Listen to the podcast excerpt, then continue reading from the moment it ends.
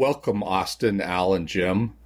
Today, I thought we'd talk about a couple of things. First, I'm going to talk about SPI and how they got into fantasy and science fiction, and then we're going to talk about Jim's greatest hits.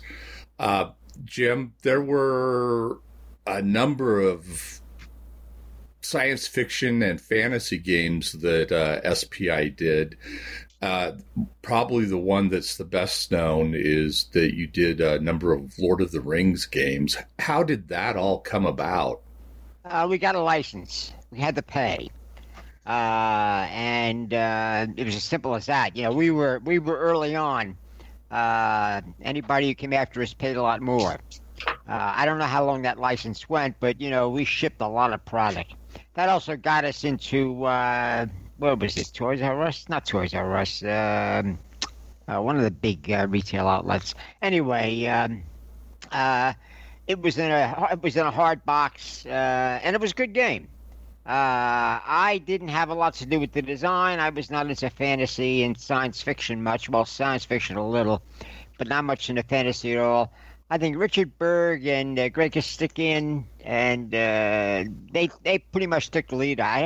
I don't have the credit on that one. I don't know who's credited for design. It's Richard Berg, and I think the other gentleman you mentioned, Greg Costikyan. Yeah, right. They did a good job, and that came out quite well. In fact, Richard Berg, you know, he passed away 3 or 4 years ago. Yeah, a couple of years ago. Yeah, he had a fairly illustrious career after SPI. He, I think, was one of the most prominent, you know, post-SPI published designers. Him and Mark Herman. Yeah. Him and Mark Herman's right behind him. They worked together a lot. Right. So the legacy, you know, lived on. I sort of kept an eye, and I got on mailing lists. I was put on mailing lists for various publishers, and I got some of the gossip. And I even got sent some of the games. The good stuff, you know. The hobby had changed after the computer games came out. In fact, I think this is something that I was surprised. Well, I shouldn't have been. I took over again for about a year and a half in 1889, 90, so whatever, when it was run by an outfit, not Decision Games, but the outfit before them. Anyway, 3W, yeah. Yeah, 3W. And one of the things I did was I got back control of the feedback system. And I ran some of the questions we had run on periods and demographics. And sure as what happened was it was not a surprise that, first of all, there were very few new gamers coming online, you know, in the 1980s. Computer games were becoming the thing, you know, the sort of uber geeks, you know, that we attracted all switched over to computer games. Now, that was no surprise. One of the, at the last few Origins conventions I attended, one of my lectures was Napoleon at IBM. And I basically, from what I understood then, which was fairly accurate, I was about 10 years too soon, I described how, you know, computer games would take over, why they would take over. One thing I underestimated was the first-person shooters. I mean, there are still a lot of strategic-type games, which is basically what the SPI games were. But the first-person shooters, and it wasn't a surprise when it happened because I realized these are arcade games, you know, the ones you had to literally go into an arcade to play. But Nintendo and the, you know, the game consoles, which are still around. Although today, most of those games are played on PCs. That's why you have so many PCs with, you know, really pumped up GPUs, as they call them, video cards.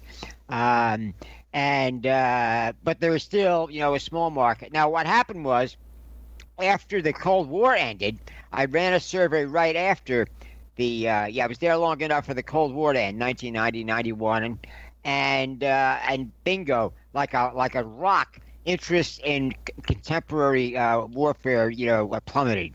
And it was basically picked up by the older periods, Civil War, you know, pre-20th century and what have you. Contemporary games have since come back. Partially that's due to Joe Miranda and Decision Games. I think Joe has finally broken my record for the total number of games, published games in his lifetime. He's welcome to it. But he does good work. And he did a lot of contemporary games. There over the years, there were games in Afghanistan, Iraq, Korea, you name it, Yeah, they actually have a magazine dedicated to modern war, and out of all the game publishers, they're the ones that push the modern stuff the most. Yeah, and they seem to have hung on to the feedback. That's something a lot of people didn't realize how important that was. It's great if you can give the people what they don't know they want, but if you just give them what they want, it works very well. Right. Now, GMT has done that with they have a P500. And they let you buy in, as it were, and if you get the 500, they can break even and they publish it. That's very successful. That was very smart. Yeah. But we had the same deal because our feedback and our sales. I readily did regression analysis on that, and it was like 0.9 something, which is unheard of. But I mean, it was very close. Basically, if you give people what they want, they will buy it. But that only worked on our scale. While there was a large number of gamers that when I left. SPI, Strategy and Tactics, had its peak about 35,000, and it declined after that. Not so much because of my left, but because of the trends which I was telling everybody, winter is coming, so to speak. That's used another social phenomenon. And winter did arrive. But there's still a market for those older type games. I mean, most of the SPI games are out of print, although there's a lively market, in secondhand. They're trading... continuing the trade, prices keep going up, and Decision Games has been publishing, refurbishing a little bit and publishing the ones that basically come out best in their surveys. It continues. They've done deluxe versions of some of the games. They've taken some of the bigger games. In fact. Let's get into that a little bit, but before I get into where your best sellers or your highest ranked games are, what I'd like to do is ask Al and Austin, and then I'll pitch in. Al, what do you think Jim's best game was? I'm still really. Going back to 1914, I think it was not necessarily the most spectacularly good game, but it had so many new ideas that showed you what the system could do, what gaming could do. What were some of those, Al? And I made up for the things I did wrong because, as Al pointed out, it was the first game, a lot of new ideas, but a lot of not of the finesse that I came to admire later. The best World War I game I felt was the little World War I game. Yes. One where you had a strategic map, and that really put the whole war into perspective. I mean, we later did, a game, was it 19... What the hell was it? There was another, more simpler game, the one with the Plan 17 rule. What the hell was the name of that game? Anyway, and we also did World War I games on the Eastern Front, which did fairly well. Right, again, you did Tannenberg, and Tannenberg was one of those. Yeah, we would have done more if people had asked for them, but they didn't. I mean, we kept rolling it out in the feedback, but basically, that didn't faze people. They said, "Oh God, they keep beating this dead horse." But occasionally, we'd spur their interest, and we do one, and none of them were blockbusters, but they all made money. So what can you do? Now, World War I, I wanted to talk about that one a little bit. I actually just picked up a copy of it off of eBay. Like you said, there's a pretty good market of reselling Strategy and Tactics and SPI games. And that game... Decision Games did a deluxe version of it where they expanded it some, but I've got to tell you, Jim, when you look at it, the rules for that are only 7 pages long, but it is so tight and so well done that I've got to think that that's almost one of the best designs that you did. A good design on a nasty war. I mean, the basic problem of World War I was such a slog. And even in 1914, when there was a lot of movement, you don't get much, and then boom, you hit the wall. I did. I paid attention to historical realism. Again, that's like it's more so than the Jutland, which was a naval battle. I mean, there were a lot of ways that could have gone. But with World War I, you know, we could validate it, validate it. We did. This was something that. That shockingly, people down in the professional war games business in Washington were only vaguely aware of. In fact, a lot of them said, validate? What's that? But there were a few people down there like Andy Marshall and a few others who knew all about, you know, validating and the lack of it because the politics got involved. You know, this is what we want. We don't care what is. Russians had an even worse case of that. And it's still a problem to this day. I don't care what reality says. I want this, you know, bingo. Vietnam in a nutshell. Right. Because I later found out they did a lot of war gaming on Vietnam, you know, early on and throughout the war. And it was like the poor guy in the Russian Stavka, the new guy, was told, all right, game out what's going to happen if we attack today in NATO. And the guy comes, as years went by, the guy says, oh, we're not going to win. And then it became back, we're losing. That was the message in the 1980s. So you got a regular stream of guys being exiled off to a remote, you know, scientific city to ponder his ways, his errant ways. But the nowadays you have two generations of officers, and this began in the mid 70s when they had me down at lecturing classes at the Army War College, and I gave them a quick class. And I got feedback eventually from brigade commanders. Well, actually, he's one four-star general. What the hell was his name? But anyway, the advice I gave him, I says, the war gamers are everywhere. And I says, just put the word out in your unit if you want some of that talent. And you'll have a bunch of officers and you know perhaps too bright enlisted guys. You know, willing to help you out. Now, in the 70s, this was a lot easier because the draft was gone. It was all volunteer. But even when I was in the 60s, in my artillery battalions with about 300 guys, there was easily maybe 10, 12 wargamers, enlisted and officer. That was rather surprising. But they're there. And they're still there. And you have people who came up through the ranks, officers in particular. I don't think there's many sinks, you know, the combatant commanders in the geographic commands who don't know what the war game is, the importance of validation, or have key people on their staffs who do. Another bit of irony in all that, in my researches, and I think Al might have seen this too, General Patton did a after-action report. Remember those big volumes, Al? Mm-hmm. It was a truck to carry once. Yeah, but Patton's was most illustrative because he surrounded himself with very sharp, you know, staff officers. That's something he doesn't get much credit for, but it was he understood it and he saved his butt more than once.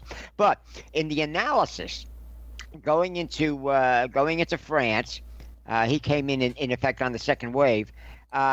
He had already done terrain analysis, analysis of the relative combat capabilities of American and Russian and German divisions. The Germans took one step further. They analyzed Allied divisions and gave them a ranking. It was sort of a alphanumeric ranking and what have you, and how dangerous they were. And we got a hold of all that, well, during and after the war. And it was surprising. I mean, the German approach was, you know, analytical, like Trevor Dupuy, Colonel Dupuy, and right. His numbers in combat war, whatever that's a great book out there. Oh yeah, the prediction book. Hero is what I. That was the organization, which was around until I think recently. But anyway, he scarfed up a lot of that information.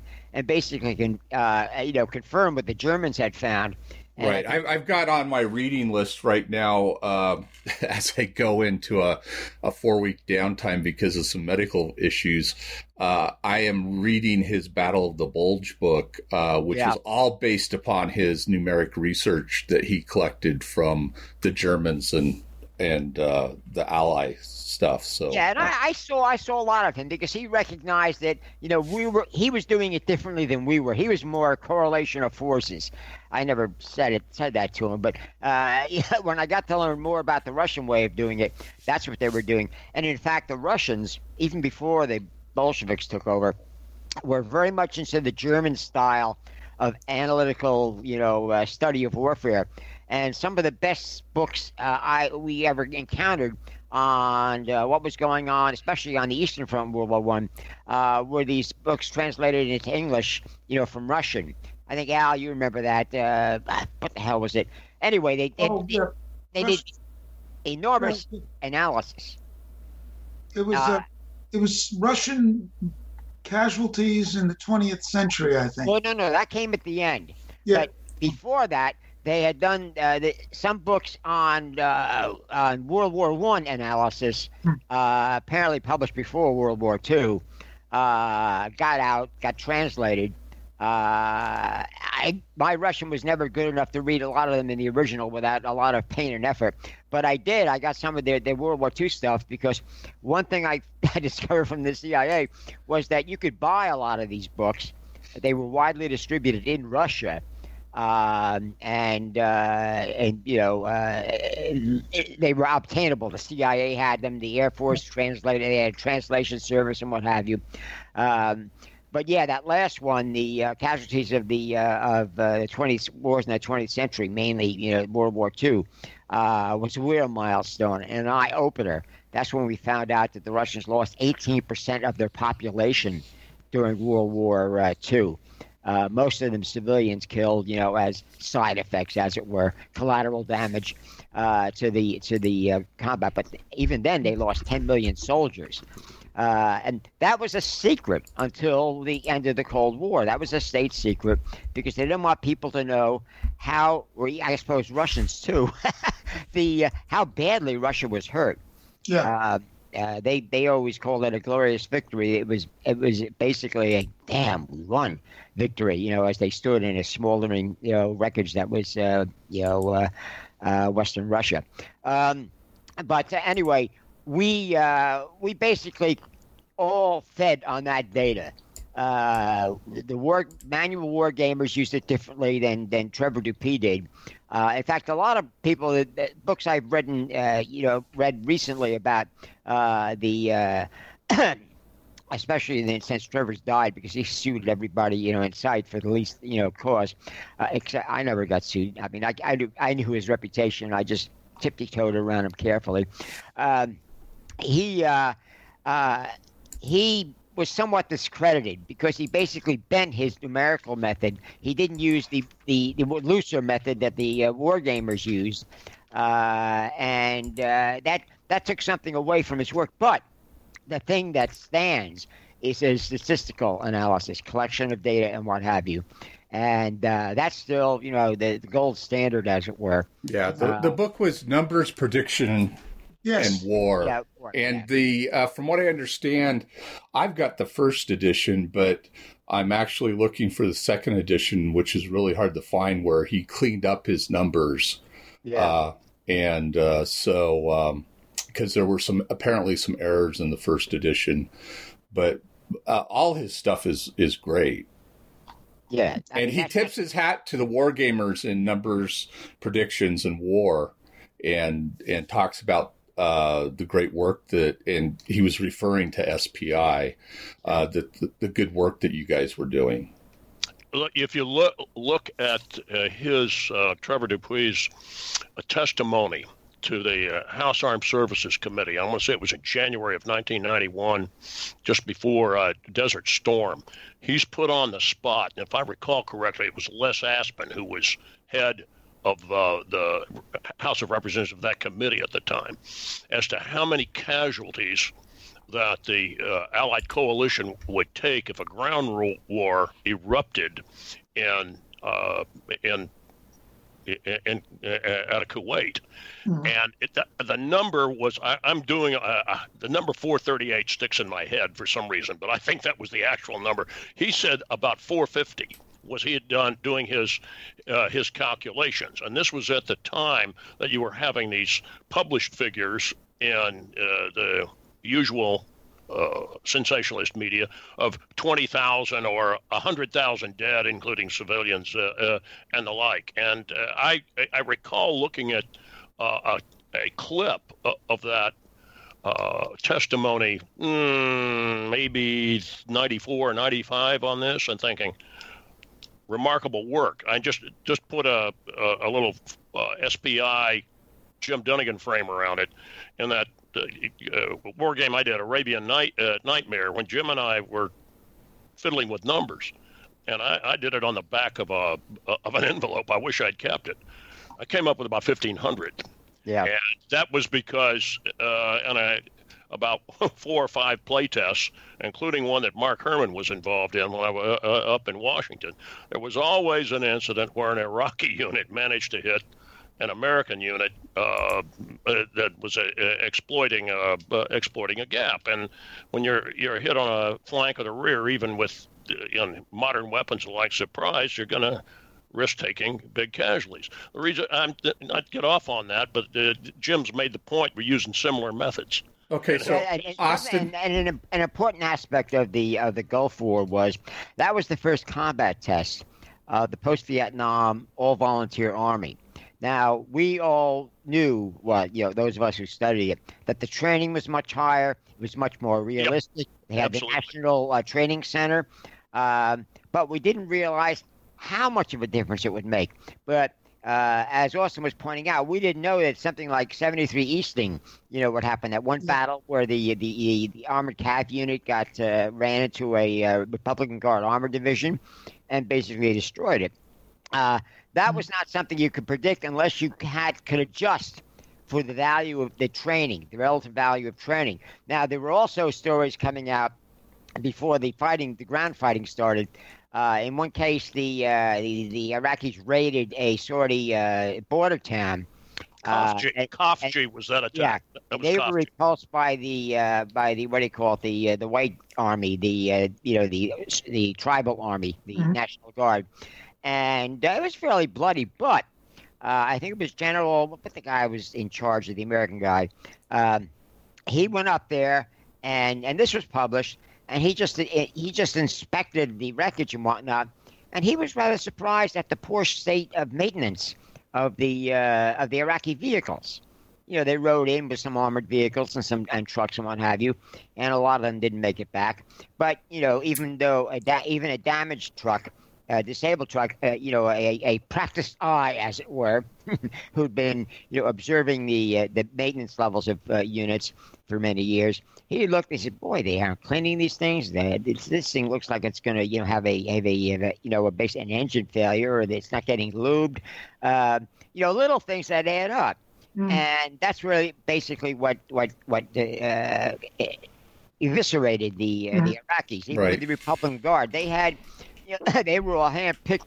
They were Sunni Arabs, loyal. They were picked for loyalty, but they got the best equipment and what have you, and they got the most training. But again, the Iraqis and Arab armies in general, they don't pay a lot of attention to the peacetime detail, and that's one reason why they keep failing compared to, say, the Israelis or anybody else, or the Western armies that went up against them in the Gulf War.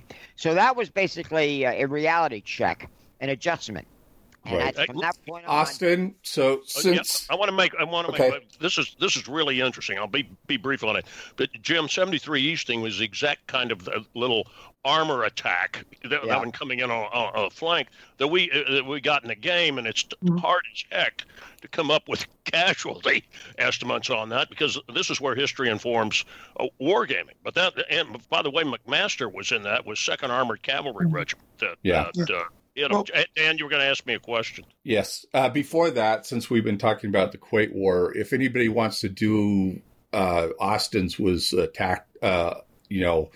grand tactical strategic game, but if you want to do the battles, they're Frank Chadwick did a game called Sands of War, and I think it was his expansion that you can do the game, the Kuwait battles at the tactical level. He also wrote a great book called, and so did Jim and Al on Desert Storm, but he wrote one that was called Desert Shield that he got out before Desert Storm even started, which is real interesting. Are you talking about From Shield to Storm? Gemini. Oh, right. Yeah, okay, Shield to Storm. That was we got the Arabian After Nightmare Actors game out before the fighting started. That's right. It was the original came out in December of 1990. Dan, you know, you were talking about how those compact rules back in the World War I game that Jim did really at the strategic level on that, and you said you thought it was really clean. The word I use to describe a game like that with rules like that is elegant. Yeah. And, okay. And I've used this on Jim before. I'm pretty sure I've dropped that on Al, and it's because it all works together real well. And you ask Al, mentioned, top flight games that, right, and that's what I was going to ask you next. What was your? I was going to add something about 1914. I was I think a senior in high school when that came out, and my debate partner Roger Stewart, who later ended up being on Admiral Rickover's staff after he got out of college, brilliant guy. Instead of working on our our debate, the debate problems, we'd play 1914. And I was just struck by how detailed it was. And you're looking at, somebody who's a history freak. And I was thinking, good gosh, I'm really getting to try to experiment with this. I'm just to Al's was on target with that. But the two games, I think, Panzer Group Guderian, for one thing, about the way that you use, Jim, you get a tactical feel out of an operational game, and it's kind of exciting to play, too. But the other one is Bulge, which is, I think that came out, Jim, when, in 1980? Yeah, yes. 79 and or 80. And it got remarketed as the Big Red One, the tie-in with the movie. That was part of the deal with I forget who it was, Paramount or whatever, right, to get the rights to the Lord of the Rings. Was we had to do another game that had a tie-in to something they were doing, and so we had the Bulge game. I hadn't not yet, or I don't believe. And we said, okay, we'll just call it the Big Red One. And they were pleased, very pleased. Now, one reason why the Bulge game was so elegant, that was about the sixth game on the Battle of the Bulge I did. And one thing that always hacked me off, well, initially, the first Bulge game that Larry Pinsky did for Avalon Hill, it didn't have a lot of the historical detail that was available, but they didn't know about being down in Washington. You had the World War II Records Branch and various other places that were open to the public. But I got all that data, and I did have some very complex games. That was early on. It was 1970, 71, a Bastogne, I think it was called, something like that. But really, I understood that the attraction of the Avalon Hill game was simple. It was accurate enough, but it was very simple. And I said, I can outdo that. And so what happened with the Bulge game was I had all this knowledge in the Battle of the Bulge, and gaming the Battle of the Bulge, I could confidently go in there and basically cut out a lot of the fat, as it were, and concentrate just on the key elements. And that's what made it, a classic. Same thing with Napoleon at Waterloo.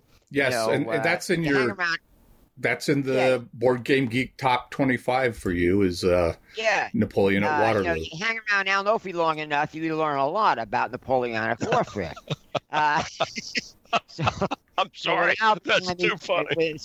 Poking a bayonet in my back, keep it right, keep it wrong, keep it accurate, and of course that was designed from the get-go as a simple introductory game, so he couldn't mess around. Yeah, but it's really not simple, Jim. That's the thing. Chess is simple.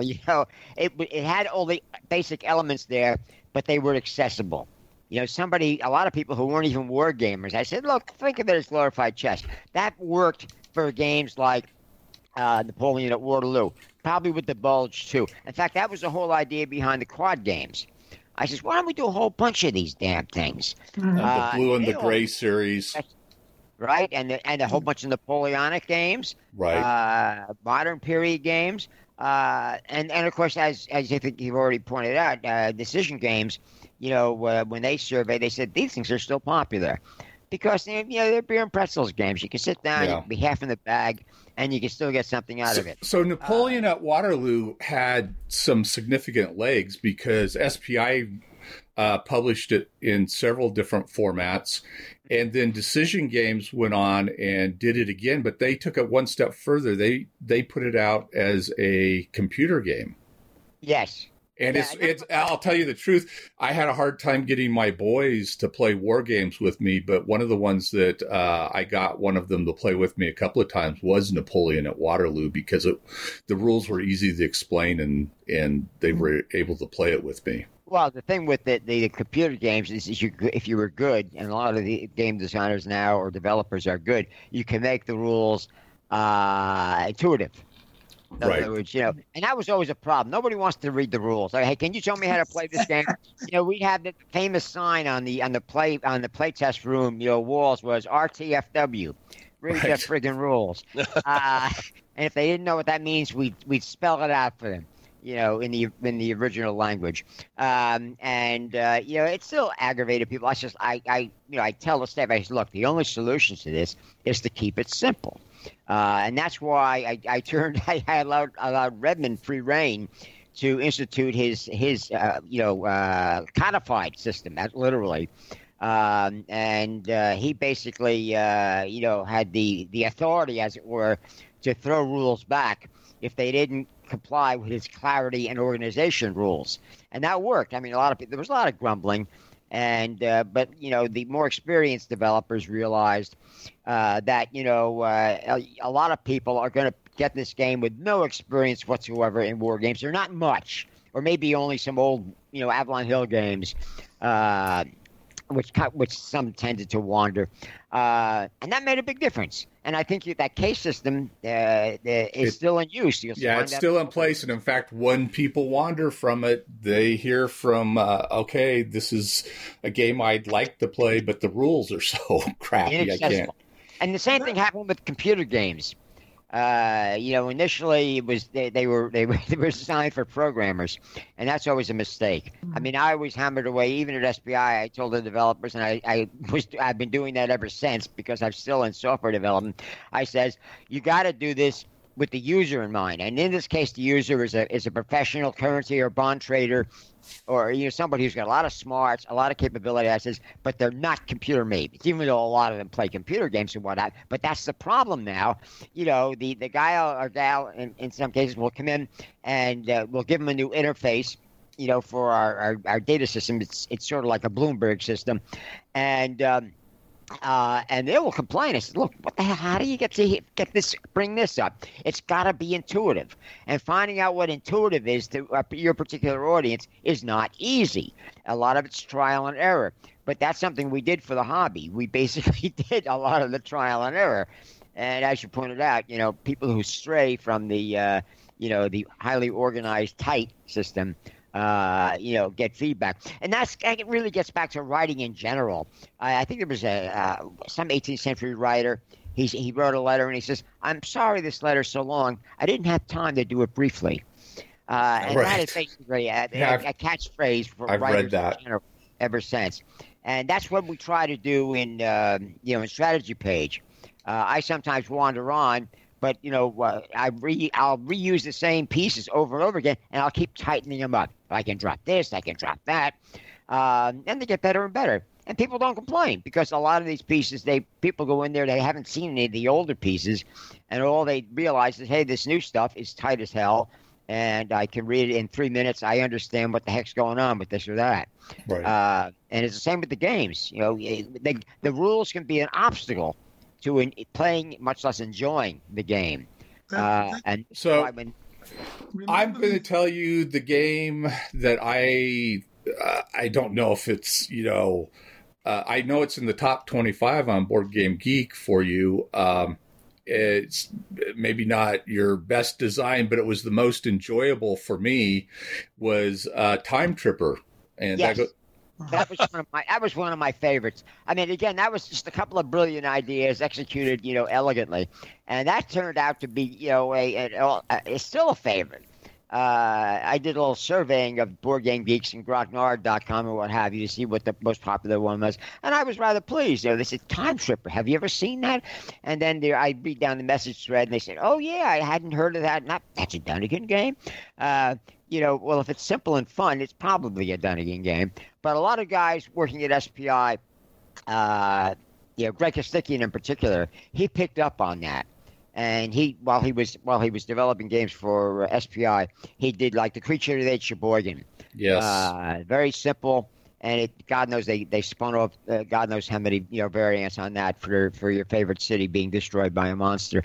But if you can design a basic system that is clean and elegant, you can usually apply it to a lot of games. So we did that. We had game systems, which we often applied to half a dozen or more games with just minor variations, obviously a different order, battle, different map, etc. And we'd add things. And Panzer Group Guderian benefited from that. I forget what the system was. I think it was our operational game system in general. But again, each game demands some unique elements. And, of course, the thing with Panzer Group Guderian was the intelligence. Now, normally we leave intelligence out, but here you had a situation where the Russians and the Germans both were ignorant of which Russian units were good. That's a somewhat unique situation. Usually once both sides have a fairly, you know, good idea of which units they can depend on, which they can't. The Russians couldn't. And so the simple idea of putting that in there, and I think I used that first in the Franco-Prussian War. And there was a discussion once when I'm saying, you know, I've seen this before. Am I borrowing it from somebody? And so, like, yeah, you borrowed it from yourself. You did it in American-Prussian Wars. Oh, okay. But it was much more important in Panzer Group Guderian. It applies in a lot of battles, but in some cases it's crucial. And that was the case in the Franco-Prussian War and especially in Panzer Group Guderian. After that first year of battles in Russia, there was no longer, you know, that was no longer a big factor. The Russians had a pretty good idea, you know, it was a death match, as it were, for the Russian army. Those who survived, you guys are pretty good. Keep it up. But the problem was, after, you know, the war is over, how do you basically capture that and sustain it? And that's something the Army picked up in the 70s after the Vietnam War with the National Training Center. And again, one of those, two things they were doing in the 70s that I got mixed up with: reintroducing the study of history in the Army, and bringing back war games. That's a whole other story. But basically, you know, we were the place to go because we were doing it. In fact, you know, I didn't realize that there was a market for contemporary games until a bunch of guys down at the infantry school got on my case. And I said, okay, you know, send me the following manuals, which I knew, you know, I would probably use. Bingo, this box shows up. And that was, what was that, Mech War? Not Mech War. Well, there was Mech War 77 that you did, but you did something before that, and I can't remember what it was. See, I'm looking at the list here. American Revolution, Combat Command. Red Star, White Star. Yeah, that was it. That was it, yeah. Yeah. And we got another surprise with science fiction games. Now, Redmond Simonson was a big science fiction fan, and a lot of the gamers were. I mean, we'd have that question. I think when he first expressed his desire us to do science fiction games, again, the feedback system was not just used to find out what the customers wanted. It was used to settle any squabbles there were among the staff. You know, everybody considered themselves an expert, whether they admitted it or not. And I was the first one to say, look, I don't know. I'm going to ask the customers. And so that sort of settled down some of the larger and more outrageous egos floating around. There were no shortage of those. So we asked questions about, you know, science fiction, and bingo, it came back. And I think Redmond did the first one. What the heck was the name of that? Star something or other. Right. Yeah, he did. He did that series, and I'm trying to remember what the first one was. The follow-up was Outreach and Star Soldier, but he's actually recognized for that first one of doing some very innovative things, and it's he had psychic powers in it and a bunch of other stuff. So yeah, The thing with Redmond, he proposed and he got involved in a couple of games. He didn't practice what he preached. His games were often convoluted, and so I learned early on to quietly slip him some of the best developers. And I told him, look, if he bites your head up, come to me. I'll put the head back on, and I'll make it all better. And Redmond understood that. I mean, I told him point blank, one-on-one, a couple of times. I says, yeah, and he sort of grimaced at me. He didn't take criticism well, especially when it came to art matters, but in design questions, and the feedback and the rules, he understood he was hoisting on his own petard because he himself embraced these tight rules. But I said you also have to have a tight gaming system, and he eventually accepted that. But again, it involved a lot of to and fro and a lot of one-on-one discussions and what have you. He was very, I mean, that was part of his talent. He was very demanding. He demanded much of himself and anybody working for him. Unfortunately, he would sometimes apply that to people who weren't working for him, who just happened to be in his way when a little death threat came out. But, I joked with him early on. I said, look, I understand you're the creative in terms of art and what have you. I will not ever, trespass on that, and I will spread the word to others. And he said, yeah, it's temperamental artists. I said, yeah, temperamental artists. But anyway,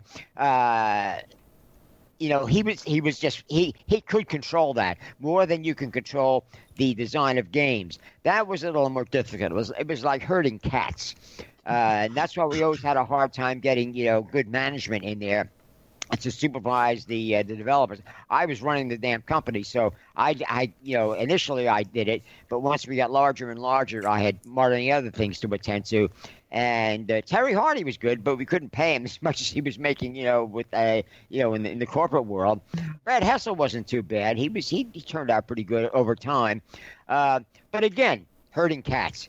And in fact, the ultimate solution for that problem was to, by the late 70s, it was possible to farm out and they basically solicit games from outside, from independent designers. We got a couple of those early on. Some of them were very good, like Winter War, but a lot of them were crude. But once Redmond had his system, which we published in one of those war game design books, right. We gave all the tricks of the trade away, so to speak. So we could tell people, look, if you want to design a game for us, and I went on with this on the outgoing mail, the outgoing editorial, as it were, I wrote for every issue of Strategy and Tactics. I said, this is how you do it. And we started to get more coming in. And, of course, what I wanted to do towards the end when I saw the contraction coming because of the computer games growing in popularity, even if they weren't graphic yet. Well, some were sort of graphic, but it was pretty crude. I said, look, we got to contract. We got to basically rely more on outsourcing, independent designers and developers. And Redmond didn't really want to give up on that. He liked having all his people, as it were, in-house. But that was something that eventually happened, no matter what anybody said. Right. Because nowadays, it's almost all outside submissions. It's remote. Including the developers. Exactly. Because with the internet, you can do that. You can get away with that. I came in 98, to come back in 89, 91. There was some, networking. I was on CompuServe and the Genie at that time. Mm-hmm. And I could recommend to people designing games for us to get onto one of those systems and to email me files and what have you. And save yourself a lot of trouble. I mean, the future was coming, but it wasn't fast enough for me. And that's another technologist disease. But anyway, let's talk about something that we haven't talked about. You mentioned it. You just mentioned it, but you have in the top 25 on Board Game Geek, you did a number of modern stuff. You did The Next War, which was a monster again, right? Yeah. But again, you did simple mechanics. It was it was a large, simple game. And then Berlin 85 and Fifth Corps were very popular. Yes. Now the they were simple, and some people criticized us for that. But again, these were situations that never actually became reality. Thank God. But if you compare those game systems, if you applied it, and I think some people have, to contemporary situations that have become actual wars, you'll see that they did stand up. Again, you make much better adjustments if you're validating against a historical event where it actually took place. But I pointed out from the beginning to the guys down at Benning, I says, look, we can do it, but we're going to basically be validating it against historical examples. Well, at that point, we had the 73 war, well, several wars with the Arabs and Israelis, and they were a font of reality check information. But when you go farther into the future, it turns into fantasy. But then again, we found out that fantasy games are tremendously popular. After the science fiction games went out there, we started doing fantasy stuff. And, well, we already knew Dungeons and Dragons was very popular. But we also found out that fantasy board games did very well. In fact, my outdoor survival game became such a bestseller, I later found out, because it was adopted by a lot of D&D players as a strategic game system to set up, their actual, tactical, battles, as it were. Right. That's something that is still the case. Your computerized games often have a strategic game that you can drill down into a tactical game. In fact, Anzio Beachhead was like that. Italy. Yeah, whatever. There was a game we had where you had the strategic game of the entire Italian front. And then, you had it feeding into what was going on at Anzio. I think that was the way it worked. You don't have a lot of opportunities to do that, but that was a case where it demanded it. I mean, what was going on at Anzio and what could have gone on at Anzio, I mean, that could have been a dramatic victory if we hadn't hesitated, in getting out of the bridgehead. But the Germans had to basically respond in the correct way, and they did, because that was their doctrine.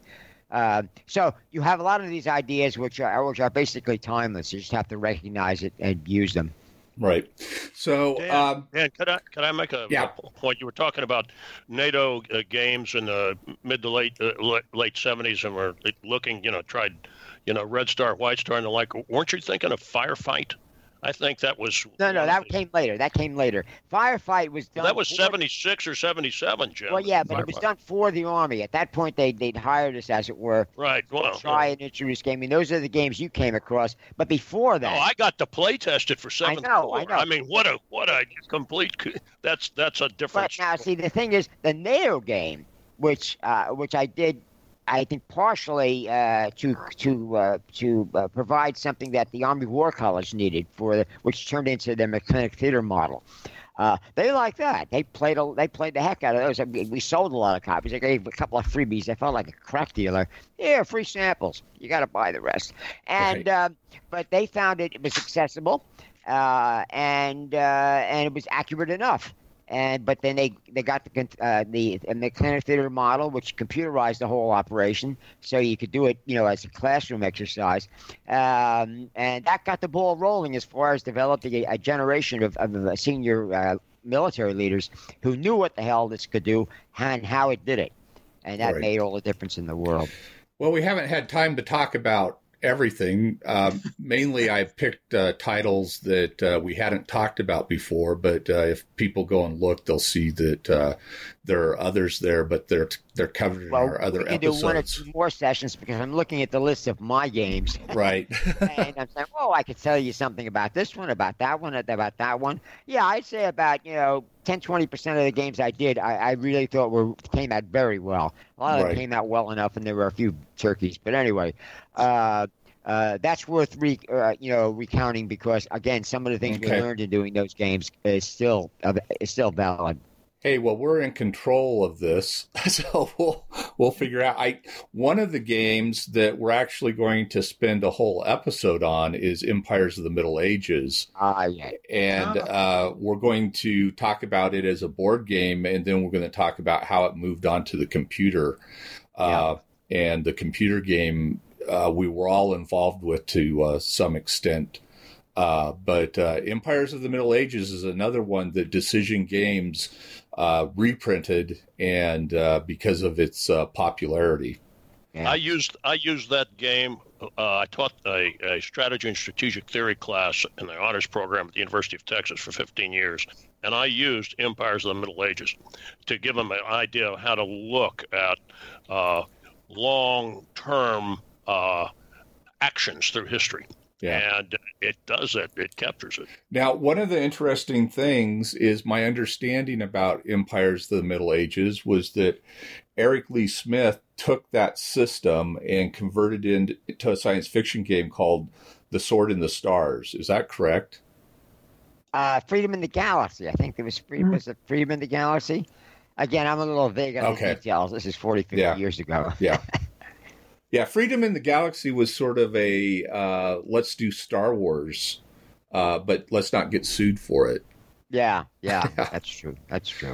So yes, even systems like Empires of the Middle Ages, which you'd think be a one-off, is applicable. In fact, we discussed that, doing a 20th century version, and of course there was the success of the origins of World War II, which is a very popular, very playable game. Right. I know a lot of non-gamers who got off on that one. Yeah.